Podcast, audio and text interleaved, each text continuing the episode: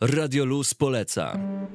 Lubisz zgłębiać temat i dopytywać, a jednocześnie mieć wątpliwości? Chcesz poznać opinie ekspertów i prawdziwych pasjonatów? Daj się poprowadzić w nasz naukowy świat. Pobudzamy ciekawość i szare komórki. Włącz na synapsach w środę o 17. I w soboty od 15 do 17 na 91 i 6 FM.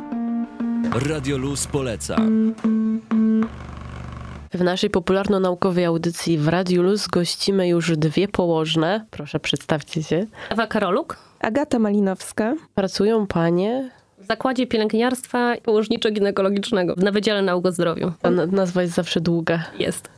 Tak. Ponadto obie pracujemy na oddziale ginekologii onkologicznej, czyli na pewno tem, jesteśmy bardzo blisko związane z tematem dzisiejszej rozmowy. W szpitalu wojskowym. A 5 maja obchodziliśmy Międzynarodowy Dzień Położnej, więc przy okazji chciałobyśmy jeszcze złożyć paniom serdeczne życzenia. Wszystkiego najlepszego, wiele satysfakcji i sukcesów w życiu zawodowym i także w prywatnym. Myślę, że praca położnej to jest ciężka praca i to jest dobry przymiotnik. Jest, owszem, bardzo dziękujemy oczywiście za życzenia. Ja również bardzo dziękuję. Oczywiście praca położnej jest pracą ciężką, zarówno fizycznie, jak i psychicznie, ale niesie ze sobą wiele pięknych chwil i momentów, które na pewno zapadają w pamięci każdej położnej, także oprócz tego ciężkiego wymiaru naszej pracy mamy również chwile bardzo satysfakcjonujące. Co to są za te chwile bardzo satysfakcjonujące? Czyli kiedy poród jest bezproblemowy na przykład? Tak, kiedy poród jest bezproblemowy, kiedy mamy do czynienia z porodem fizjologicznym, ale tutaj trzeba sobie również powiedzieć, że my jako położne nie tylko pracujemy na sali porodowej, ale również opiekujemy się kobietą na każdym etapie jej życia, czyli od urodzenia do że tak powiem, ostatnich chwil. Także te momenty satysfakcjonujące to jest również sukces w przypadku par z zaburzeniami prokreacji, doprowadzenie, bo my jako położne również możemy prowadzić samodzielnie ciąże fizjologiczne, czyli przeprowadzenie pacjentki przez ciążę e, fizjologiczną samodzielnie, bez żadnych komplikacji, opieka nad pacjentką w jej środowisku domowym i rodzinnym, jak i również na oddziałach ginekologicznych. Na pewno satysfakcjonujące jest zadowolenie pacjentek, które z różnymi ciężkimi schorzeniami ginekologicznymi trafiają do nas i są zadowolone i zaopiekowane. Ja chciałam wspomnieć również, e, bo pamiętam gdzieś epizod w moim życiu, że jak zaczęłam studia na takim kierunku, to moi znajomi pytali, a, właściwie co ty studiujesz, e, czym się zajmujesz? I chciałam właśnie powiedzieć, że zawód położny jest regulowany, medyczny i samodzielny przede wszystkim, tak jak koleżanka wspomniała, e, który przede wszystkim wymaga ustawicznego kształcenia i doskonalenia. Także w ustawie o zawodzie pielęgniarki położnej jest ta wzmianka, że cały czas musimy się kształcić, że nie można zostać na etapie szkoły, tak, gdzie nie gdzie to jest na przykład w moim przypadku 15 y, lat w tym roku obchodzę także w zawodzie. Także tutaj mm, szczerze polecam moim młodszym koleżankom całkowite kształcenie się do końca tak naprawdę. Oczywiście położna posiadająca wymagane kwalifikacje, y, które muszą być potwierdzone dokumentacją, udzielająca y, świadczeń zdrowotnych, w szczególności świadczeń pielęgnacyjnych, zapobiegawczych, diagnostycznych, leczniczych, rehabilitacyjnych oraz zakresu promocji zdrowia i edukacji zdrowotnej zdrowotnej. Oczywiście, tak jak koleżanka wspomniała, nie możemy się skupiać tylko i wyłącznie na bloku porodowym, na sali porodowej, chociaż większość ludzi myśli, że właśnie położna się bardzo kojarzy tutaj z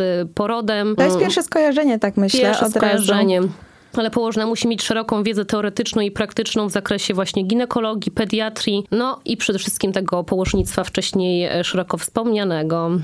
A jeżeli zostajemy przy tym temacie kształcenia, to jak to teraz wygląda na kierunku położnictwo? Czy wiele osób zgłasza się? Jak wygląda, wygląda teraz rekrutacja? Czy pani wiedzą? E, tak, oczywiście bierzemy udział co roku w procesie rekrutacji. Ja jestem zastępcą e, głównej bani, która zajmuje się przyjmowaniem i tutaj weryfikacją uczestników. Mamy 70 osób, 70 miejsc każdego roku na pierwszym roku. E, oczywiście przychodzą do nas aplikanci z różną ilością punktacji na świadectwach. Czasem jest to tak, że uczestnicy czekają na jeszcze, no bo to jest taka, że tak powiem, bezpieczna, bezpieczna wersja, żeby poskładać na różne kierunki, ale finalnie zostaje około 60 paru osób. Kończy 50 zazwyczaj. No jest to związane z różnymi historiami rodzinnymi, zdrowotnymi. Czasem panie też powiększają rodziny, pobierają się, tak, także biorą urlopy dziekańskie, ale ale ja mam wrażenie, że z roku na rok coraz większa jest świadomość tych studentów, także nie są to, mam wrażenie, mówię tak uogólniam, przypadkowi ludzie, którzy podejmują się tego zawodu. Coraz częściej mają ogromną świadomość, wiedzą, z czym się to wiąże, mają już założenia, tak? Teraz mamy zajęcia właśnie na pierwszym roku w semestrze letnim i już wiem, że te panie są takie bardzo ukierunkowane, czy na blok porodowy, czy chcą się zajmować te, te tematem niepłodności, czy samym noworodkiem. Także już tutaj na pierwszym roku widać, że gdzieś ich myśli idą w konkretnym kierunku. I właśnie od razu, czy to jest większość studentek? Ilu jest studentów w Mieliśmy takim razie? jednego pana w tym roku. Z racji sytuacji w jego kraju ojczystym, czyli na Ukrainie, pan, e, pan akurat zrezygnował z, ze studiów, ale mieliśmy jednego pana. W zeszłym roku również był jeden pan, ale wziął urlop dziekański, także tutaj przeważa liczba kobiet. Tak? Aczkolwiek muszę dodać, że w mojej karierze spotkałam się z jednym panem, który ukończył studia położnicze. Jego mama jest położną, mieszkają w Norwegii. Pan Kacper, bo mogę tutaj jego imię Tak. użyć, mam nadzieję, był bardzo chwalony, bardzo pacjentki się o I niego... pracował na sali porodowej. Pracował na bloku porodowym, tak, i y, bardzo pacjentki zabiegały o to, żeby on się nimi zajmował, ponieważ był świetny w tym, co robił. Ale jeszcze muszę dodać, i tutaj pozdrawiam Karola, znam jeszcze jednego położnego, który nie kończył pierwszego stopnia we Wrocławiu, ale już drugi stopień, studia magisterskie i jest świetnym położnym w oddziale intensywnej opieki noworodka w jednym z wrocławskich szpitali jest naprawdę doskonały w tym, co robi i naprawdę bardzo się tutaj e, sprawdził w opiece nad tym najmniejszym pacjentem, niejednokrotnie ważącym mniej niż torebka cukru, także no pozdrawiam. Naprawdę chylę czoła jego zawodowi. Czyli to jednak są takie pojedyncze przypadki na roku w tym momencie podczas studiów. Raczej jeden student, dwóch Albo w studentów, albo w ogóle, tak? Tak, albo w ogóle. Ciągle, ciągle jest to taka przewaga. Pacjentki ogólnie Kobiet. bardzo zdziwione są, jeżeli mają do styczność z panem położnym lub ze studentem, który chce być położnym, ale przy bliższym poznaniu jednak zyskują oni to zaufanie pac- naszych pacjentów. Musimy mieć na uwadze, że zawód położnej, owszem, my bierzemy udział w tych procesach leczniczych, terapeutycznych, ale w głównej mierze pielęgnacyjnych. Także pielęgnacja nad kobietą, już tutaj pominimy tego noworodka, tak? Pielęgnacja nad kobietą, bo tą płcią się zajmujemy, nasz zawód, no jest taką bardzo in, intymnym tematem, tak? I niejednokrotnie nie jest to łatwe dla mężczyzn, tak? Tutaj trzeba mieć ogromnie dużo empatii i e, świadomości przede wszystkim. Mi się w ogóle wydaje, że jak tak kiedyś szukałam ginekologa, to zauważyłam, że taki pojedynczy mężczyzna w moim mieście miał najlepsze opinie. To znaczy, gdy on już na przykład został tym ginekologiem, to mam wrażenie, że był już jakby wyjściowo był tak empatyczną osobą, że te pacjentki tam lgnęły i pisały wszystko, co najlepsze. Panuje taka opinia i stereotyp, że mężczyźni ginekolodzy są delikatniejsi. Oczywiście tutaj my się nie będziemy wypowiadać na ten temat. Dla nas każdy lekarz powinien być tak samo empatyczny i delikatny dla pacjentek, ale rzeczywiście taka op- opinia w społeczeństwie panuje. W przypadku panów położnych ciężko mi się odnieść do tego, bo jest ich tak mało, że nawet ciężko znaleźć opinię na ich temat, ale tak jak tutaj koleżanka wspomniała, Kacper był Wybitny. wybitny w tym, co robił. No i Karol też ma duże predyspozycje, żeby również uzyskać tytuł wybitnego. Jak wygląda sytuacja z kadrami ogólnie? Czy są braki w kadrach, jeśli chodzi o położne? Braki są ogromne. Średnia wieku położnych w Polsce wynosi ponad 53 lata, także troszkę mniej niż w przypadku pań pielęgniarek, ale również jest ta średnia wieku jest bardzo wysoka. Braki są ogromne, zapotrzebowanie na personel jest ogromny. Oprócz tego, że nasz zawód jest piękny, jest niestety bardzo niedoceniany i to trzeba o tym mówić głośno. Oczywiście to się zmienia z biegiem czasu, coraz większy szacunek i świadomość społeczeństwa na pewno poprawia status naszego zawodu, ale niestety nadal jako położne na pewno tutaj zwracamy na to uwagę. Co za tym idzie, kandydatów na nasze studia jest mniej niż e, kandydatów na studia pielęgniarskie. Zapotrzebowanie na położne jest troszkę mniejsze niż na pielęgniarki, oczywiście to też trzeba sobie powiedzieć, ale te braki są i my jako tutaj panie nauczycielki widzimy to. Widzimy jaka średnia wieku osób pracujących na oddziałach. Nie wszyscy po ukończeniu studiów chcą iść do pracy do szpitali, niektórzy wy, wybierają troszkę inną specyfikę etykę pracy, ale myślę, że zmiany, które teraz następują i w naszym społeczeństwie, i w warunkach pracy na pewno zachęci młody personel do podjęcia pracy w placówkach medycznych. Wiąże też się również to z niejednokrotnie trudną pracą naszą. Nie chcę mówić ciężką, bo nie chciałam nikogo zniechęcać, ale są oddziały, gdzie no jednak oprócz tego, że musimy mieć ogromną wiedzę, to również umiejętności i po prostu jest bardzo trudna też czasem niejednokrotnie fizycznie praca. No jest to również troszeczkę zniechęcające w niektórych przypadkach tego też młodego personelu. Na synapsach rozmawiamy z magister Agatą Malinowską i panią magister Ewą Karoluk Uniwersytetu Medycznego we Wrocławiu. I teraz zadamy, a raczej Aga zada bardzo ciekawe pytanie. Ja myślę, że to jest najważniejsze pytanie, które się urodziło w głowie wielu kobiet, czyli czy poród jest straszny? Nie, poród nie jest straszny. Poród fizjologiczny jest to tak naprawdę cud narodzin. Jeżeli mamy do czynienia z porodem fizjologicznym, czyli naturalnym, gdzie nie mamy za dużo ingerencji medycznych, gdzie ten poród postępuje tak naprawdę e, samodzielnie, gdzie nie ma dużej ilości ingerencji, ten poród jest pięknym przeżyciem dla kobiety rodzącej, dla jej osoby towarzyszącej, jeżeli decyduje się rodzić wspólnie właśnie z osobą towarzyszącą. Pacjentki bardzo często nam mówią, że były to najpiękniejsze chwile ich życia, ale to tak naprawdę zależy od wielu czynników. Ale poród na pewno nie jest straszny, zwłaszcza w dzisiejszych czasach, gdzie mamy do czynienia z wieloma udogodnieniami, z wieloma metodami łagodzenia bólu porodowego. Zarówno są to metody farmakologiczne, jak i metody alternatywne, czyli szeroka dostępność do różnych udogodnień pewno pomaga przejść przez poród pacjentkom pełnej świadomości i szczęściu. Czyli wszystko zależy tak naprawdę od przygotowania od położnej i można powiedzieć, że strach ma wielkie oczy. Tak. e, Każda pacjentka od 21 tygodnia ciąży powinna zostać objęta opieką położnej środowiskowo-rodzinnej. Ta położna powinna pacjentkę przygotować do porodu, przygotować ją zarówno mentalnie, jak i fizycznie. Także tutaj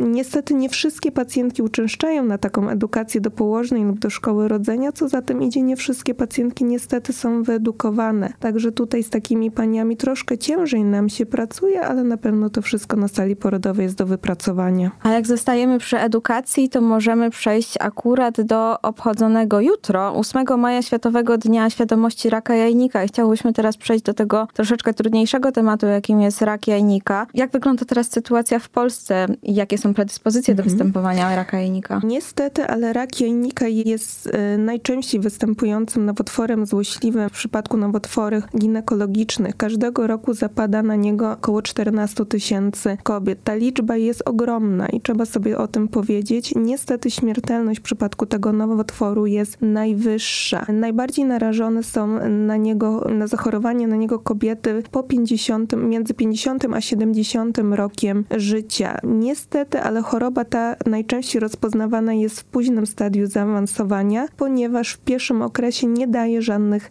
symptomów. Czynniki ryzyka, które predyspozycjonują do występowania raka jajnika u kobiet, ale również u dziewczynek. Tutaj wspomniałam o kobietach między 50 a 70 rokiem życia, ale w przypadku 1% wszystkich zachorowań niestety, ale są to dziewczynki do 12 roku życia. Te czynniki ryzyka mm, jest to nosicielstwo genów BERSA1, BERSA2. Dlatego bardzo istotne jest tutaj w przypadku osób, u których w rodzinie występowały na przykład nowotwory piersi, nowotwory jajnika, nowotwory jelita, aby wykonać badanie w kierunku e, nosicielstwa tych genów BERSA1, BERSA2. Inne czynniki ryzyka to nadmierna masa ciała, czyli otyłość jest ogólnie problemem cywilizacyjnym dzisiejszych czasów, ale- jest również ryzyko występowania chorób nowotworowych, endometrioza, niepłodność, u kobiet, stymulacja owulacji u, u kobiet, stan po radioterapii stosowanej w, w obszarze miednicy mniejszej, związane z leczeniem innych nowotworów, hiperestrogenizm, czyli nadmiar estrogenów, e, hiperandrogenizm, czyli nadmiar androgenów, choroba lincza oraz nikotynizm. Niestety, ale nie ma skutecznych badań profilaktycznych w kierunku raka jajnika. Jak możemy zapobiegać? Oczywiście regularne badanie się u lekarza ginekologa. Jajniki badamy oczywiście badaniem palpacyjnym, czyli dotykowym, ręcznym oraz USG dopochwowym, czyli e, per vaginum, tak już ładnie mówiąc medycznie. Zaleca się, aby każda kobieta, która rozpoczęła współżycie albo która nie rozpoczęła współżycia po 25 roku życia, raz do roku szła do lekarza ginekologa i wykonywała badanie ultrasonograficzne. Niestety nie zawsze tak to wygląda. Dalej rozmawiamy z panią magister Agatą Malinowską i magister Ewą Karoluk z Uniwersytetu Medycznego we Wrocławiu i tym razem przenosimy się w tematykę profilaktyki. Tym razem porozmawiamy o szczepieniu HPV. Chciałabym dodać, że wirus brodawczaka ludzkiego, czyli human papillomavirus, jest jednym z najbardziej rozpowszechnionych wirusów na świecie. Szacuje się, że ponad 80% aktywnych seksualnie osób w ciągu swojego życia przejdzie infekcję przynajmniej jednym typem wirusa HPV. Nisko onkogennymi typami, z którymi najczęściej mamy do czynienia, są typy 6 i 11. Odpowiedzialne one są za powstawanie około 90% brodawek narządów płciowych, 10% przypadków śródbłonkowej neoplazji szyjki macicy małego stopnia CIN1. Wśród onkogennych typów wirusa najczęściej spotyka się typy 16 i 18. Właśnie HPV najczęściej utożsamiany jest z wywoływaniem raka szyjki macicy. Odpowiada niemal za 100% przypadków występowania tego nowotworu, z czego typy 16 i 18 aż w 66 wszystkich procentach wszystkich nowotworów szyjki macicy. Niezależnie od lokalizacji w przypadku pojawienia się brodawek widocznych makroskopowo, czyli to, co możemy namacać i zobaczyć gołym okiem, należy wdrożyć leczenie w celu zatrzymania dalszego rozwoju zmiany. Oczywiście to jest e, poprzedzając wdrażaniem leczenia wizytę u lekarza ginekologa, ponieważ ktoś musi nam zlecić to leczenie oczywiście. Jeśli chodzi, proszę Państwa, o profilaktykę, oczywiście mówimy tutaj o badaniu cytologicznym szyjki macicy, która jest znakomitym badaniem profilaktycznym, pozwala na wykrycie w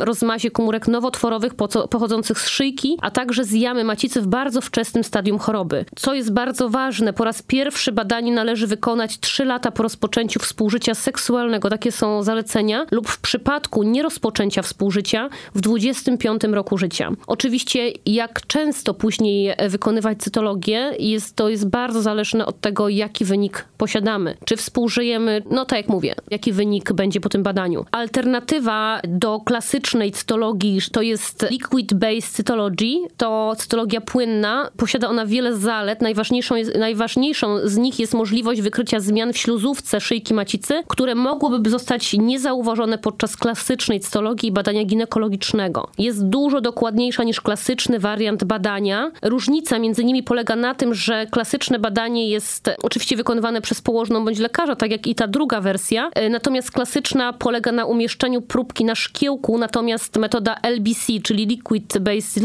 Cytology, pozwala umieścić próbkę bezpośrednio w pojemniku ze specjalnie przygotowanym płynnym podłożem. Oczywiście no jest to metoda bardziej, no, trudno powiedzieć, czy bardziej rozwinięta, no jest bardziej szczegółowa i wiąże się też z kosztami, tak? Także zwykła cytologia oczywiście jest refundowana, tak? Profilaktyka oczywiście też, mówimy o szczepieniu, są szczepienia, dwuwalentna szczepionka zawiera typy 16-18, natomiast są dwie różne jeszcze szczepionki. Czterowalentna przeciwko 16, 11, 6, 18, dziewięciowalentna. Najważniejszym powodem mało wyszczepiania, oczywiście ona jest bardzo skuteczna, społeczeństwa przeciwko HPV jest wysoka cena szczepienia. Musimy mieć na uwadze, że szczepionka dwuwalentna w najbliższym czasie została objęta częściową refundacją, także zalecamy chodzenie do lekarza, pytanie o szczepienia i tu nie ma znaczenia, czy ktoś współżył, czy ktoś rozpoczął miesiączkowanie, czyli wystąpiła pierwsza menarchę. Po prostu w każdym momencie życia powinno się mieć to na uwadze. Słuchacie akademickiego Radia Luz.